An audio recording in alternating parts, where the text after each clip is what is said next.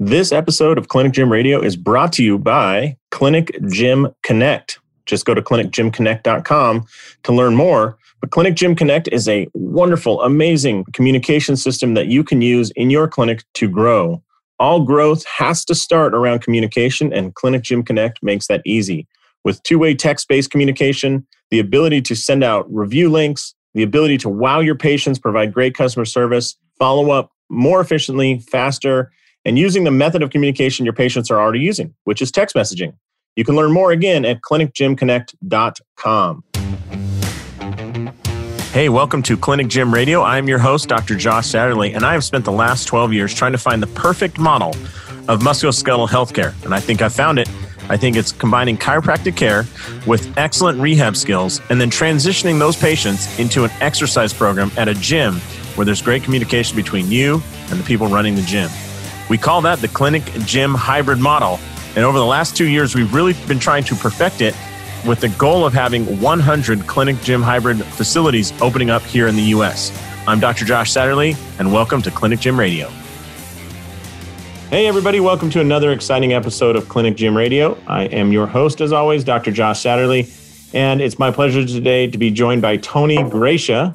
Tony, how are you? I'm doing well. Thanks for having me. How are you doing? I'm doing great. Now, Tony, you are the uh, the uh, owner slash head trainer slash lead floor mopper out at Industrial Strength in Portland, Oregon. I love that name, by the way, Industrial Strength. What a name for a gym! I think that's the best. That is the greatest name I've ever heard for a gym. So, congratulations on that. I appreciate it. Yeah, and Tony, I wanted to have you on the uh, the the podcast here because we get a lot of people listening who want to start a gym, and I know that you are at an interesting uh, time in your career because you had a huge six thousand square foot gym um, it included a Bra- Brazilian Jiu Jitsu training area. And you recently had the opportunity to move and you got a little bit smaller of a space, which I, I have yep. a feeling is part of the story. Um, mm-hmm. But it's pretty rare when people get to basically hit reset and build back the perfect gym exactly the way you want it. And I think you're in that stage right now. So I'd love to talk about this. For sure. Absolutely. Awesome.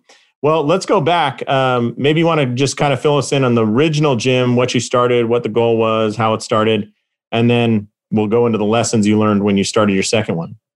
Yeah, definitely. So I started my career in the fitness industry in 2007 and worked for a big box gym for about six years or so, also here in Portland, same kind of general neighborhood of Portland. And it was around the end of 2010 that I sort of decided that long term I wanted to do my my own gym. But I was pretty happy where I was at the time, so there was no sense of urgency about it, and just sort of had it on my radar, right? And then uh, when things really got in motion were 2013. The company I was with went through quite a bit of changes from the top down, and uh, you know, long story short, they were trying to cut as many costs as they could. So they terminated like 40 of their top executives and VPs and all that in like a day. Um, and then with us down at the club level, anybody that they sort of had anything on, right? Anybody that had a blemish on their record, they did the same thing. Uh, thankfully, I stuck around because I had been, been squeaky clean up to that point. Um, but they they still sort of wanted to cut costs. So those of us that had been around a while and had maybe a higher salary, they just didn't make it a very fun place for us to be anymore. And so I saw the writing on the wall and parted ways with them uh, that summer. Um, gave them my resignation and was like, okay, well, looks like we're we're opening up the gym. And uh, the the initial vision of the gym was quite a bit different than what we now have. And so I think there's a lot of lessons that I learned and that I think would be pretty valuable for your listeners along the way there. So our initial vision was something along the lines of a facility that was decked out like a strength training gym that was sort of a come and go as you please, where we would provide both instruction and, and programming guidance for everybody. Mm-hmm. You know, I, I'm a little rusty on it because this was some time ago, but it was something along the lines of if you wanted to come in, you'd do like a consult with us, we would sort of see where you're at and help put together a plan for you. And you would come like do your workouts and socialize with your buddies in there and like that, that sort of a thing. And so that's, that is was the initial vision. And it's important to bring that up because that's how we outfitted the gym from an equipment standpoint. And then we got underway, and very quickly, people were like, oh, this is great. And are you guys like ever going to do classes? Because I really like, you know, love what you guys do, and I'd love to like do some classes and that sort of thing. And there was a lot of loud voices for that. And we're like, okay, well, that wasn't on our radar initially, but let's kind of try it out and see how it goes. And long story short, that's basically all we do now is we do personal training and classes, and we quickly did away with any of like the open gym time. And circling back, that's really important because the way that we outfit our gym from a layout and from an equipment standpoint for an open gym based model is extremely different than what we do now at personal training and a class based model. So with the open gym, we had like one or two of a lot of different stuff because you know people would rotate and share and you know want to go from one station to the other to the other and that's about the worst way you can have a class-based facility so as as our business became more and more class-based what we realized was the most successful way was to have as many identical stations as you can which might look more like a collegiate weight room or something like that where they've got 15 power racks that all have the same bars and same weights and same medicine balls and same TRX and same et cetera, et cetera, et cetera. Um, so over the course of it's been seven years now um, and a few big remodels and iterations and things like that. That's the transition that we've made. We certainly could have saved a lot of money over the long run if we had started with the same same model that we have now because we wouldn't have had to buy equipment and sell it off later for less than we bought it for and stuff like dude, that. If we could if we could just have one percent of all the money that's either people spent on the front end of their gym of equipment they never use, yeah. or one percent of the stuff you realize along the way you need. Yeah. And you can see how these businesses stay, you know, the the the perform betters and the rogues and everything. It's it's unbelievable right. how much equipment yeah. they move. And like you're saying, a lot of times, you know, you'll see it, you'll know it's a second or you'll know it's an established gym when they're like, "Hey, do you have this, uh, you know, foam roller in stock?" Yes. Can we get 14 of them? you know, or you right. have this bar? Yes, I need six of them. Like these bulk orders of the exact same thing yeah, repeated. For sure, for sure, for sure. Um, so yeah, and that's kind of where we're where we're at now. Is um, is we have uh, six basically identical stations, and we're trying to make everything just right at your station. So when you're in your class and once we're at a point where COVID allows us to start sharing equipment again, you're, you know, three people that are at your station, they all just share the same stuff and all the stations are identical so that, you know, it doesn't matter where you are. You don't have to try to pick your favorite bar because it's over at this station or your favorite this because it's over there. It's just streamlined and efficient and um, lets us get the most done in the one hour slot that people come in for their class. I love it. So, uh, just for those listening, so you have six pods basically or stations. Yep. And when you're when you're really busy, is there one person per station, or is it like two or three per station?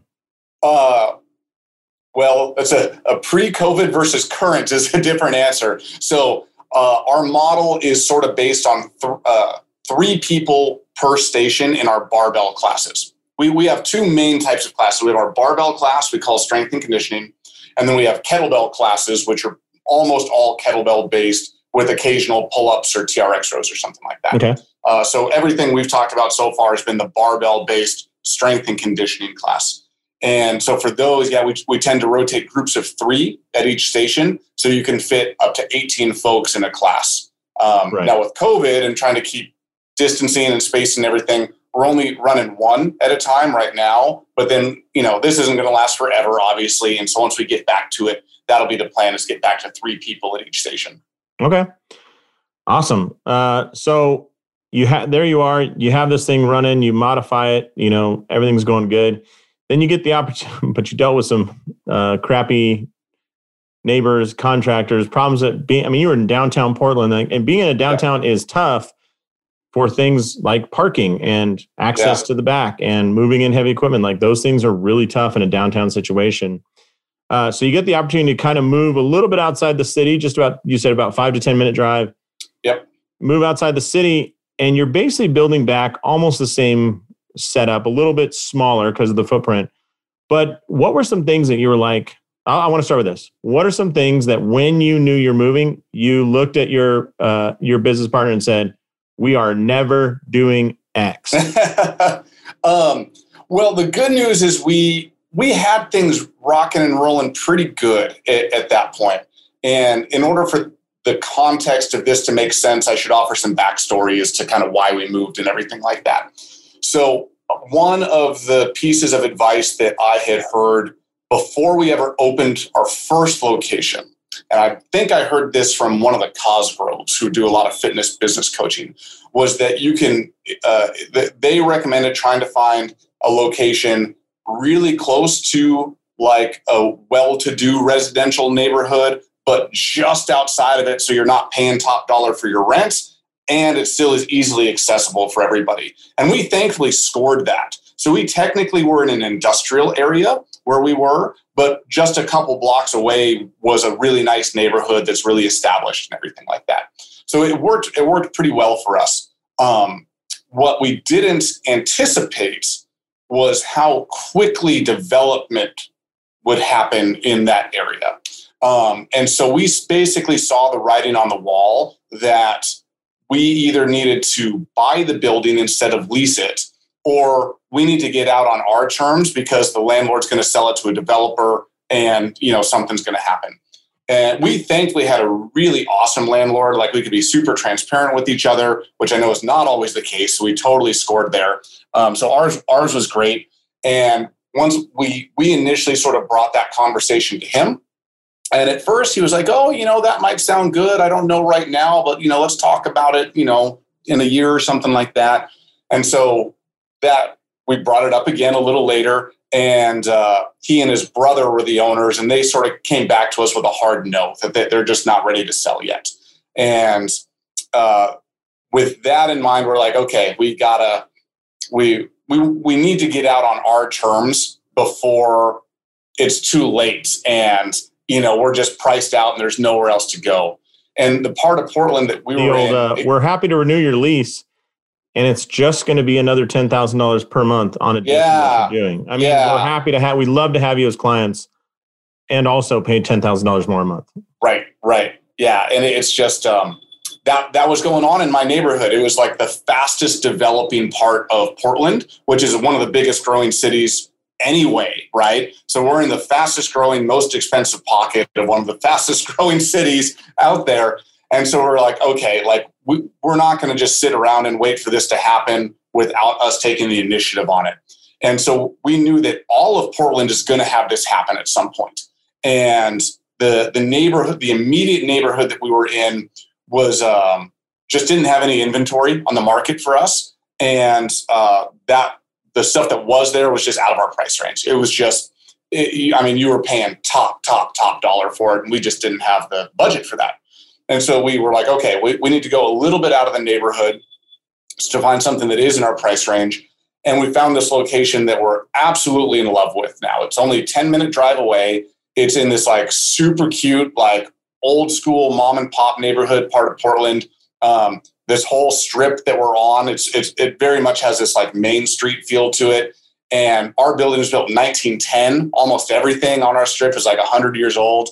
Uh, and it's just super freaking cool and, and awesome. So that sort of is like why we moved. And we knew that we wanted to not just lease again, because we didn't want to go through that cycle over and over and over again. We really wanted to be owners. Um, and so we were able to find this awesome building that was in our budget. And uh, um, in spite of the renovations that it needed, we got those done too and made it work. And so here we are. Uh, and with all that said, uh, you know, prices in Portland have gone up a ton since seven years ago when we started. And so uh, the, what we can afford now was only about the 4,500 square feet that we're in compared to the 6,000 that we started. It's just the, the prices have gone through the roof. And so we still thought it was a good fit, but we had to be really selective with what we do in our space to make sure that we make every square foot count. We had tons of square foot like to spare in the old place, right? And here with this one, we have to be a, lot more selective. And uh, so, for example, one of the things that was really nice to have, but just didn't make the cut coming up here is our AstroTurf. It was like 600 square feet. and we would use it twice a week. And that would be about the extent of it, right? Wow. And so we had to make sure that everything that is in the building we use like all of the time, like all day, mm-hmm. every day. Yeah, that's so that's so smart. And for those listening, like if you want to get started in the kind of clinic gym model, when you open a, a thousand square foot gym, you can make a lot of money out of a thousand square foot gym. Mm-hmm. But one thing that you have to do that small space does teach you is you got to be very selective in your equipment. And, yeah. You know, people are like, oh, well, it's different. I want to program this or but, and like, make sure your programming fits your business model. Don't program, mm-hmm. you know, barbell snatch if you're working with 68 year old golfers at the country club. But also, if you have a barbell and you have the space and you have the rack, make sure your programming includes that because if you move out into the open space, it's like now you have this big dead area of your squat racks. This does not do anything for you, you know, or you right. have your, your Olympic platforms or whatever. So make sure those two things fit. And um, and I love the fact that you're saying that and like, hey, turf was great. We just didn't use it enough to make it worthwhile. I think that's a yeah. fantastic um, uh, insight. Was there any specific equipment? Like, did you move from kettlebells more to dumbbells, or dumbbells to kettlebells, or or decrease the barbells for your strength and conditioning class? How'd you guys do that? Um, thankfully, we had to. The only major thing that changed. Well, there's there's two major things that changed. One is we lost the turf. Um, and then two is we had a, a, small Olympic lifting program that we moved offsite to a small annex uh, facility just because we didn't have enough square footage here. And we only would run those, you know, one, one class per evening four or five times a week, right? It's not an all day thing. Uh, largely because exactly what you just said. One, how many people have the prerequisites to even be doing weightlifting? Not that many. Two, how many qualified coaches do you have to coach weightlifting?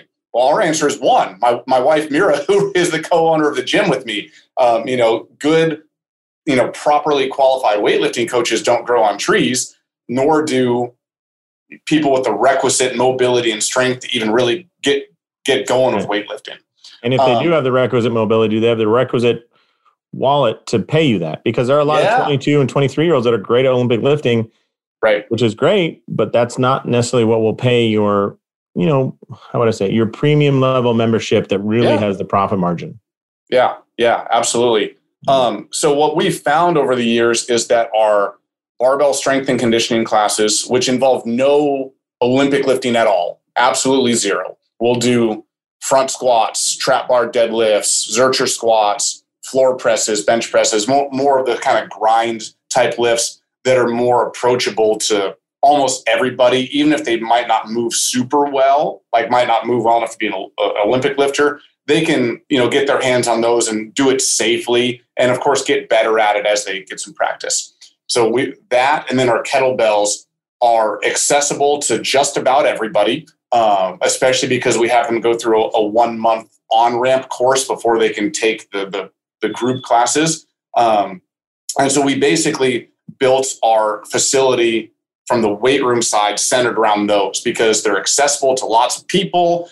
Uh, they're accessible to that main age group that tends to come to us, which I would say is probably late 20s to mid 50s for the most part. Um, and it gives them what they want, right? Our, our, our big belief from uh, the, the qualities that we try to train from a fitness standpoint strength is top of the list for us, which shouldn't be surprising because it's in our name.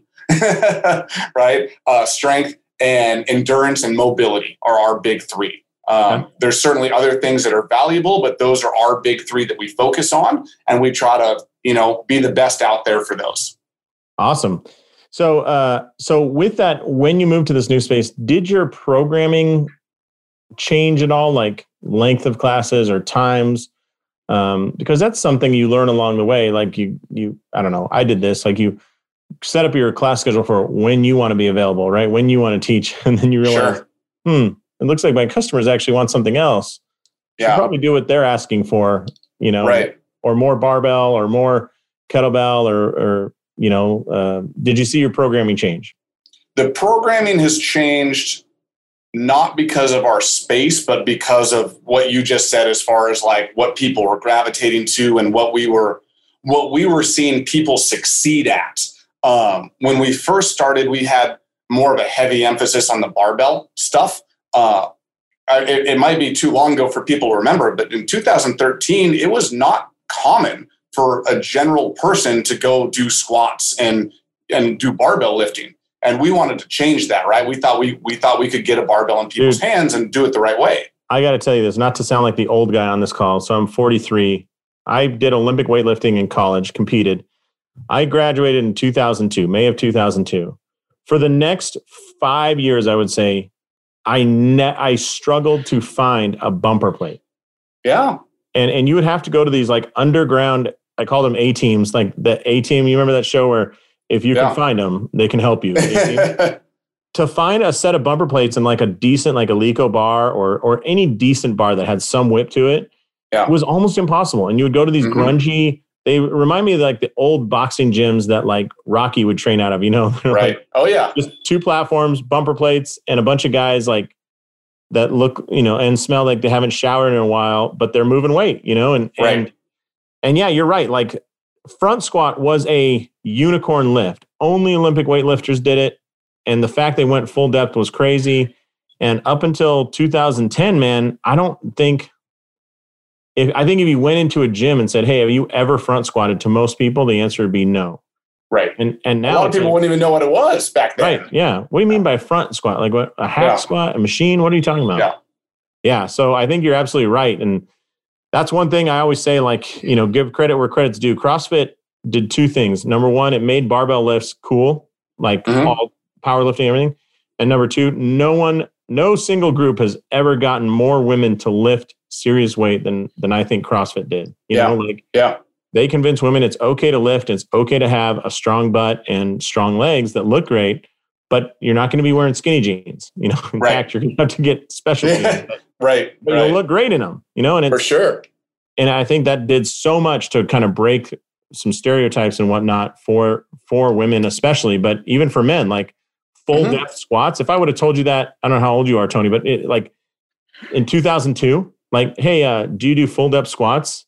And it's like, oh no, it, that's bad for your knees. It, it, was a bit taboo for a while, right? Oh yeah, yeah, yeah, exactly. Uh, so yeah, we tried to. Uh, we we we've never been a CrossFit gym. We've never been an affiliate or anything like that. Um, we've always just been our independent own thing. Mm-hmm. Uh, but but similar, we we wanted to get authentic strength training available to um, just your regular Joe, right? I think your and, wife's a perfect example. Like you don't look yeah. at her and go, "Well, I know she's into you know weightlifting." It's like right, right, like exactly. Small framed Asian woman that's that looks like she's in great shape, but you wouldn't think that she's a freaking absolute machine under the bar, which right, yeah. yeah. And now for anybody out there listening, she uh, is a, a masters age category national champion in weightlifting. Um, and I think uh, last time she went to the Worlds, I think she finished fifth in her age category for for World yeah. Championships okay. for. And how tall is so, she? Five five. Yeah, yeah. She's the last time I remember seeing her. I think was in Long Beach and uh, performed better Long Beach. And I think she just a small frame, you know. But it's right. it's great to see that. So yeah. Uh, so going back, so you you you had kind of refined your your training model. You moved to this whatever you want to say this. Uh, station setup. Mm-hmm. And um, were there other things that you maybe wanted to expand when you moved to this space, or hey, this we had this this program, and I really want to take that up to the next level? Oh yeah, so there's two two answers to that question. The jujitsu one I'm going to give you second, so don't let me forget to give you okay. that, that aspect of it. Um, but then uh, we were talking about kind of how we started, right? And yeah. and so that segues into this question too. So we started with barbells as our forefront. And even though my wife and I did kettlebells, we didn't go into this thinking that that was going to be nearly as big of our business as it now is. And I think that's what most people know us for now is we're like, you know, the premier kettlebell gym of, of Portland. I heard um, you guys have those kettleballs. that's right. Those yeah. cowbells. That's what we've that's got. right. That's that's how you know you got a an interested yep. person on the front end, but they're saying yeah. Um, so anyway, uh, one of the questions you asked earlier is if we've made changes to the programs over the years, and the answer is is yes, based largely on what, what are we seeing the new folks coming into the gym succeeding at, and the demographic of people coming in has changed over the years. When we first opened, we got a lot of people that were maybe first maybe a little younger and second maybe they were like a former high school or even collegiate athlete or something like that. So they they took like a fish to water to the barbell lifts and basically they were missing it. They're like oh man i haven't done this in five years or 10 years. It's so awesome to get back into it.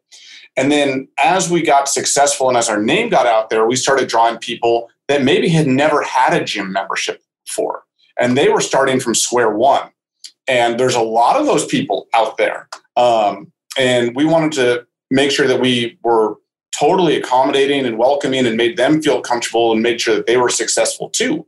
And what we were seeing is that they were having a hard time with the barbell programs comparatively to the kettlebell stuff. Um, and at the same time, those same people that came with a really strong athletic background were also thriving in the kettlebell stuff. They were like, oh man, I would have my co- college career would have been the next level if I'd been doing this stuff back then.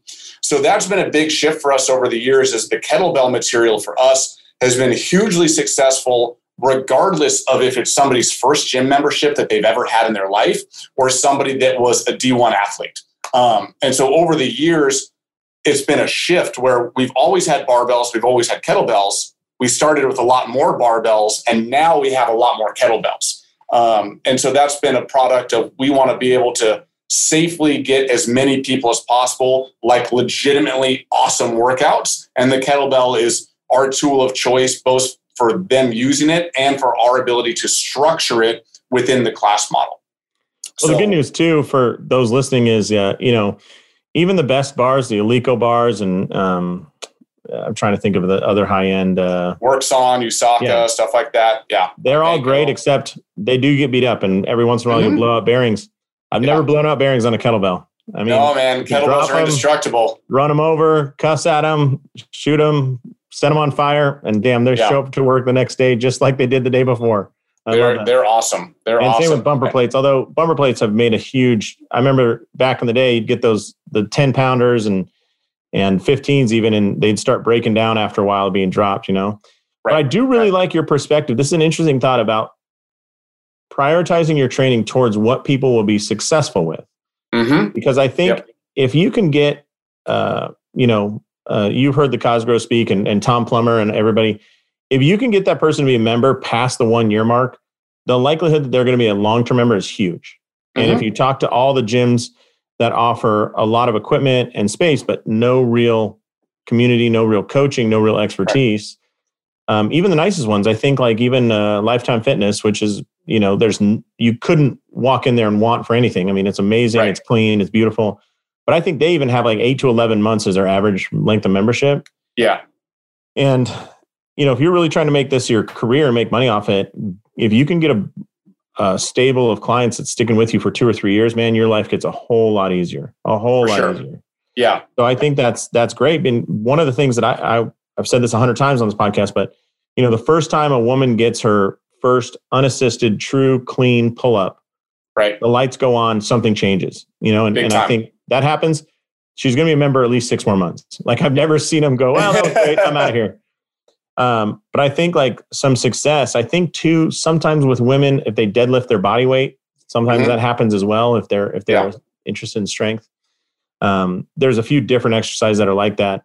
But, um, yeah, I, I just think that, uh, shifting to more of a uh, idea of what will my client be successful with is a great move because you can always yeah. smoke people so they won't be successful but it's really important they grab on and go i can do this like i can be right. a strength athlete i can be a a lifter, quote unquote, you know? Right, right. And I think uh, that word success needs to be seen by both parties, but it needs to be seen by the coaching staff and it needs to be seen by the people that are coming in and doing it, right? And I think that's a, it's such a huge miss in so many facilities because there's, they, as odd as it sounds, they don't tangibly measure anything other other than maybe like did you lose weight or did you like whatever right? But from like a performance standpoint they don't actually tangibly measure anything. And kettlebells are uh, something that that's a big problem with because mm. even though there are some great ways to measure your fitness and your progress with it if you go on like instagram or whatever all the instagram stuff is on like weird kettlebell flows and all this stuff that are just like a random thing that like don't seem connected to much of anything else versus our approach is we have our core exercises and we have a few sort of you know like kind of benchmark like stress test things uh, that we'll, we'll put you through every few months. And our training program is designed to get you better at those. And so when you first walk in the gym maybe you know after you learn your form and everything you might first uh, only be able to handle a 12 kilogram or 26 pound kettlebell for one of these mm-hmm. benchmark workouts. But you give us 18 months and you're going to double that right? And people are like man like when i walked in like even looking at that kettlebell scared me and now like i'm swinging it around every day like it's nothing. And so that's like that light bulb for them that they know that it's actually working and something that used to seem almost impossible to them is now their everyday normal. Yeah i think all the clinicians listening to this we we have so much of a desire to make or help our clients become resilient and you can do that through tissue work all day long but if it doesn't happen in the mind that's all for naught right it, right. it doesn't matter right. and conversely they're willing to push through a lot of tissue problems to get if they if they see it in their mind and i think right. man if they can double their kettlebell they are convinced that they're bulletproof they are convinced that they are strong enough and can put up with tweaks and twinges and everything and keep moving forward they're not going to be gripped by fear of movement you know, and, and go into quote like what people call bed rest. Like that is the worst thing for them, you know? Yeah. So yeah. that's fantastic. Um, so one of your other questions. Uh, yeah. oh, I said I said there was two parts. One was yep. the one had part. to do with jujitsu. I remember that. Yeah. yeah so the other one was um, uh, our old facility. So this is this is going back to what did we change in the facility and what lessons did I, I learn? The old facility. Uh, the the only reasonable way that we could have laid out the floor plan put the jujitsu mats at the very farthest end of the facility, which would have resulted in, which basically resulted in you had to walk through the entire weight room to get to the jujitsu mats. And the problem that created is that, uh, and I know you're trying to talk to some folks out here about how to make sure that their business is successful, right? Um, a problem that created for us is from a martial arts standpoint, one of the biggest business uh, revenue producers is a kids program. And we never felt safe having a kids program because I didn't want a small army of kids walking through a 5,000 foot weight room and climbing on the racks and pulling the weights off. And it was just a nightmare. Like we would have a couple of open houses and it took all of 10 minutes and the kids trying to pull one of our 25 kilo weight plates off of the rack because it's chrome and it's shiny and whatever. And I'm like, oh my God, you're going to lose a foot, right? Um, and so no kids uh, in our program there uh, because of that, the, the layout. So we saw that as a big area of opportunity. That's, that's one of the biggest changes uh, as far as the, like the layout that we learned. And so what we did with the new facility is we had some construction happen to make basically a, a hallway that you took upon entry. You go get change, hit the restroom, whatever, and your hallway would split like a fork and one way takes you to the jujitsu area, the other way takes you to the weight room, and you can see one from the other, but you can get to the jujitsu area without ever going in the weight room. So now I'm going to feel like we can safely have a kids program, and they're not going to be like, you know, trying to pull weights off of the thing and, you know, climbing up on the top of the pull up bar and falling off or stuff like that. So the way that you organize the facility and the, the accessibility of it uh, is a lesson we learned, and I think it's going to be huge for us once we kind of get rocking and rolling yeah. with this new new spot. I, I didn't plan to ask you this, but I and I don't know if you can think about these numbers, but I do have this question now. It sounds like you have some very special classes. So I'll use Olympic weightlifting, which you said you moved off site, but thinking yeah. back to when you have Olympic weightlifting, that uh, you know you have a low number of people who are physically capable, and it, also a low number of people who are skilled enough to fulfill on that business promise. Right. Right. Right. Then you have jujitsu where you have, I would say, probably more people willing to try than are willing to try Olympic weightlifting. Although mm-hmm. um, there's still some, there's a baseline requirement for some mobility and some stability, right? Um, but you also need a specialized coach to coach it, you can't just pull anybody off the floor. Mm-hmm. And then you have these kettlebell classes where a skilled instructor helps, but I don't. But I think you could, you know, grab somebody off the street and and teach them in about two weeks in your own facility how to run the class. I mean, of all the things, you're never going to teach somebody in two weeks how to be great at jujitsu. It's impossible, right? Right. You're never going to tra- train somebody for two weeks how to become how to do the barbell snatch and look like you know what you're doing. Yeah. Teaching the kettlebell class, I think you could pull it off. The barbell class, the strength and conditioning, I think you could pull it off. Yeah. But if you look at that, I don't know which one's most profitable. But if you were to rank them in order of which one is has the highest profit and also requires the least specialty to it. Because if your most profitable thing, like in a clinic, yeah. a lot of times people go, "Oh, my most profitable thing is orthotics." Cool. Who sure. can administer them? Only a licensed physician. Right. Great. Now we went from eight possible people down to one or two, right? Um, so it's like that profit really doesn't matter because it's so hard to get to. Yeah. Um, so I have one definitive answer, and that's the the least profitable is the Olympic lifting. It's just d- don't get into that if you need it to put food on your table and pay your rent. It's just it's just not going to happen, right? Can I assume it only exists because your wife basically is a badass at it? Gym. Yeah, that, that's her love, right? Like that's her yeah. passion. It, it's right. So it's like, hey, uh, you know, it's like you ever seen Joe Dirt? The, he goes to the fireworks stand. The guy's like, I sell sparklers and snakes, and he's like, why? And he's like, because those are what I like. He's like, you don't need firecrackers, you don't need fountains, you don't even. No, I don't like those. And it's like, well, you're not going to have the most profitable fireworks stand if you only have those two things. Right, right. Um, so yeah, she does it because she loves it and um, uh, she enjoys, you know, working with everybody and stuff like that. But it's not uh, something that helps our bottom line much at all. The between plus, it's, it's a very um, equipment specialty as well. Like you need a platform. Yeah. That's you're going to commit square footage yeah. The bars, I mean, if anybody's ever bought a high end Olympic bar, they're twelve hundred dollars for yeah, one. They're you know they're very expensive. They're very right. expensive. Um, so yeah, that's uh, that's that. Between the kettlebell stuff and the jujitsu, uh, it's difficult to compare.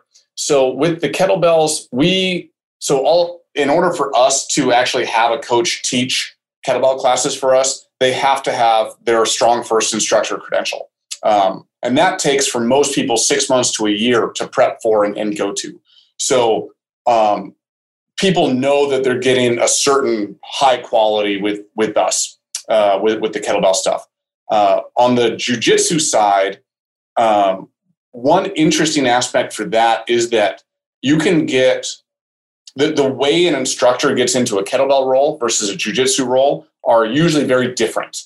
Uh, with the the kettlebells or pretty much anything on the fitness side, it's it's people's full-time job, right? Like we we have basically only full-time coaches. They work for us and it's their entire, it's their career. That's what they do.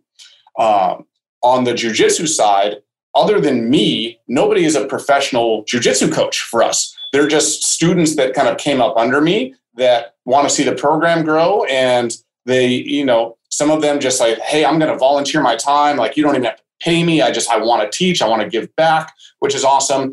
Um, some people we work out other arrangements with or whatever. Um, like we always try to compensate in some way, of course. Um, but it's it's not their full time job. They just love teaching and giving back and doing a class or a couple classes a week. So once you get your first year or two under under your belt, bad jujitsu pun, I know. Uh, um, yeah, it took you a second. Um, then you might have some students that are at a point where they can help teach some classes for you and and um, you know not have a whole lot of expectations that way. Um, one other good thing that jujitsu's got going is because there's no equipment; it's just mats. You can fit the most bodies per square foot. Um, yeah, that's interesting. I didn't even think about that.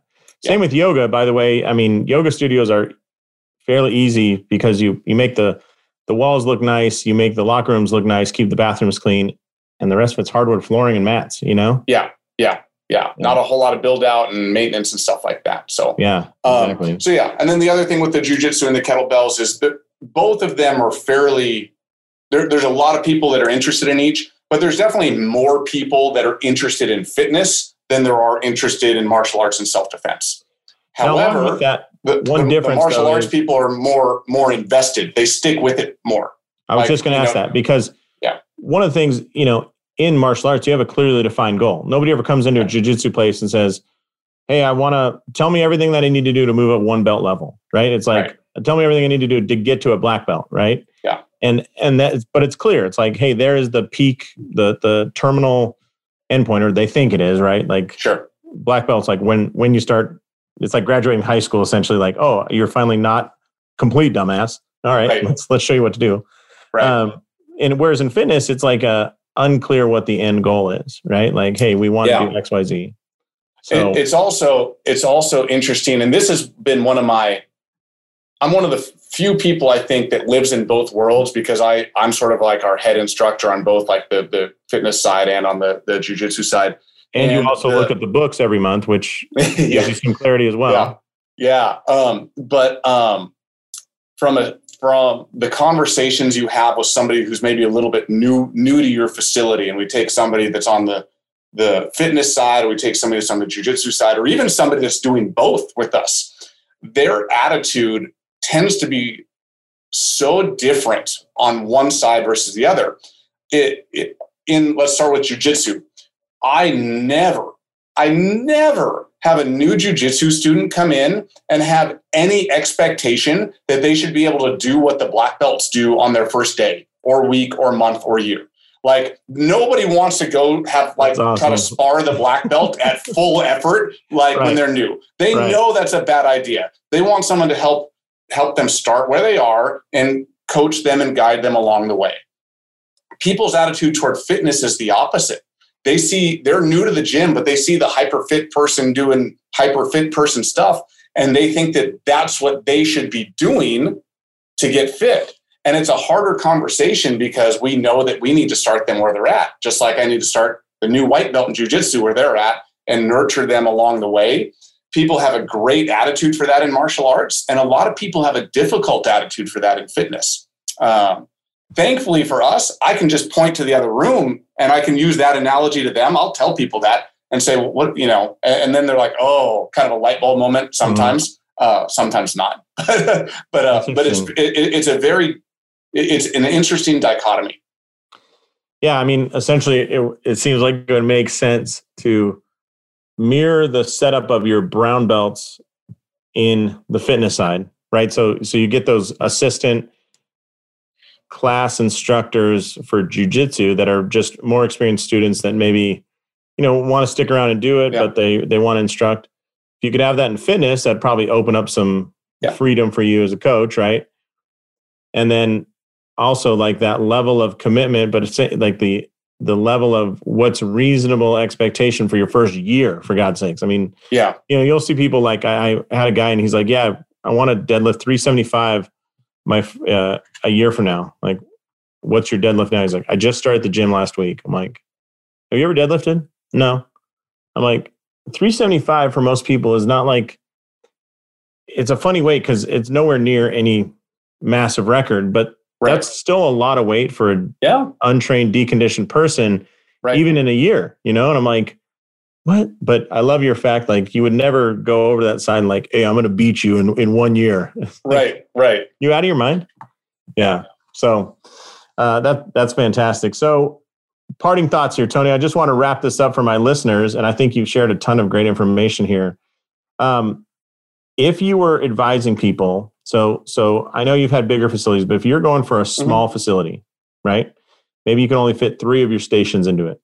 Yeah. Uh, what advice, maybe one or two things that you think people should really think about as they're adding? And I, am going to put the caveat: it must be profitable. They can't start yeah. a gym just to have a workout club. It's got to right. be making right. some money for them. Yeah. Um, what tips do you have? Well, I think with anything. Uh, you always try to reverse engineer. You, you start at the end and then you work backwards. So, okay, who are the people that are going to be able to, you know, pay the tuition or the, the, the gym dues or whatever that we need in order to help us be profitable and pay the bills or whatever. And then we reverse engineer like what what do they want? What's going to get them in the door and keep them in the door? And so obviously from a fitness standpoint, we need the workout. So be aware of what type of workouts you're designing are they appropriate and approachable um, for for those people? But then also one of the big things that we made significant improvements on with our new location is we realized that the physical space was an important thing. Our first location was super cheap and it was a super crappy building it had a ton of roof leaks it had almost no heat it had no air conditioning it had almost no changing rooms it had almost none of that stuff. So as we're sort of evolving, we realized that, you know, that was something we heard a lot of feedback about over the years. And some people were super cool with it, but some people it scared them away that it was cold and it was, you know, whatever. So we made sure to get better uh, amenities, shall you say, better changing rooms, um, you know, more showers, um, uh, better heat and insulation and all that stuff because uh, that's what people wanted, and we're we're pretty excited for that. And we can see that that is sort of the last piece of the puzzle for us. We already had the equipment, we had the programming, we had the workouts, and now it's that that other part of the facility where they've got the changing. We now have a lobby where people can hang out and chat and have fun and have that social and community aspect too. So uh, that was a missing link for for us. Um, but yeah, uh, to recap, I would say start reverse Hold on engineer. Real quick. As yeah. far as amenities, if people are starting out too, I think it's important to share. Has anybody in the history of your gyms, Tony, ever walked up and said, "I noticed that you have, uh, you know, rep brand kettlebells. I only work out with Rogue kettlebells or something like that." Like, do they care about the equipment in their hand, or because I I advise people all the time, go to a secondhand store. Like, if you can pick up kettlebells, yeah.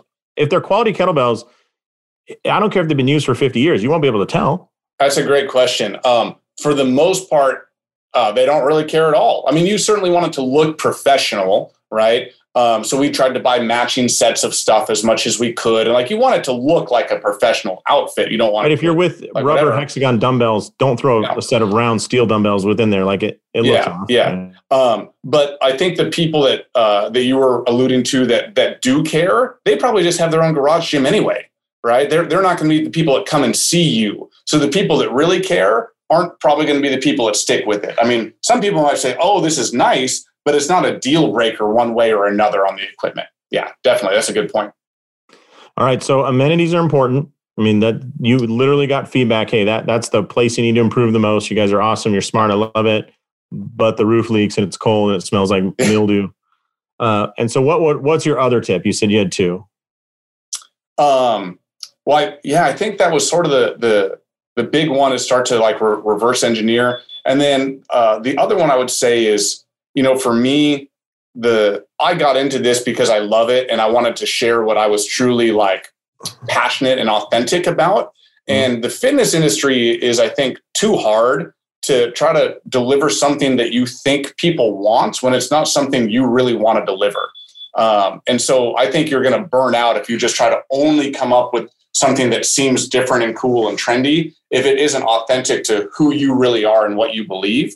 Um, you know, for example, industrial strength is our name because we are a strength training facility. We are unapologetically a strength training facility. That's what we do, that's what we're good at, and that's what we deliver. We've had people ask us, Are you guys ever going to add yoga? I'm like, I've taken like three yoga classes in my life. Um, back when I first moved to Portland and was single and went for ulterior motives. um, um, but no, like there's a yoga, there's a good yoga studio in every corner in Portland. Like we don't need to add that here. That's not authentic to who we are. That's that's not consistent with what our mission is. Um, and so we need. Uh, well, I advise people out there understand like what are you passionate about and what is your mission, and s- try to stay as laser focused on that as you can, and don't don't get distracted by all the shiny objects out there.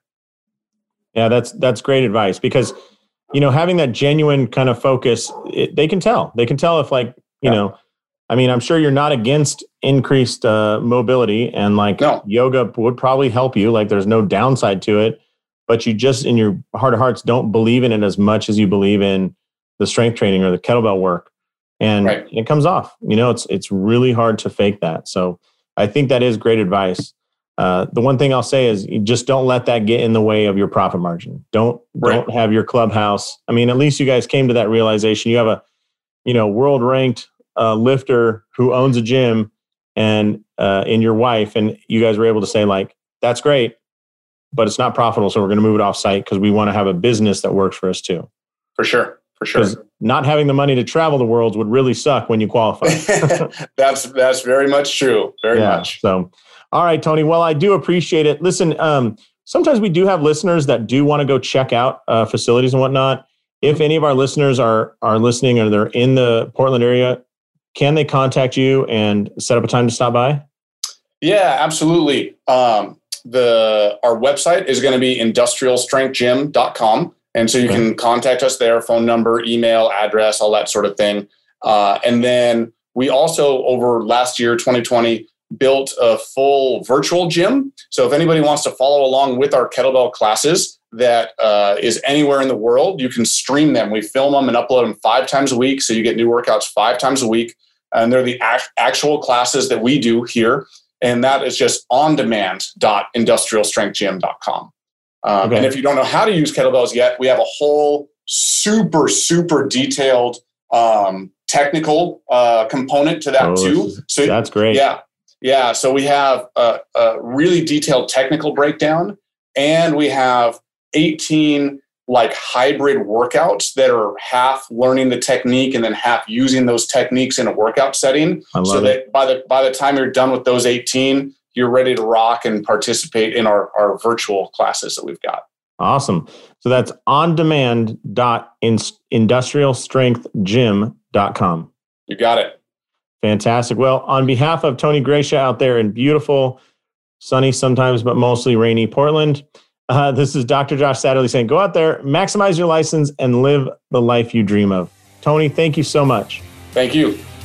Hey, thanks so much for listening to this episode of Clinic Gym Radio. I want to let you know that this episode was brought to you by ClinicGymConnect.com. ClinicGymConnect.com. Now, if you want to grow your practice, add a gym, provide great customer service, whatever you want to do in your clinic or in your gym, Clinic Gym Connect can help you do it faster, easier, more efficiently, and make your patients and clients fall in love with you. So just check it out at clinicgymconnect.com.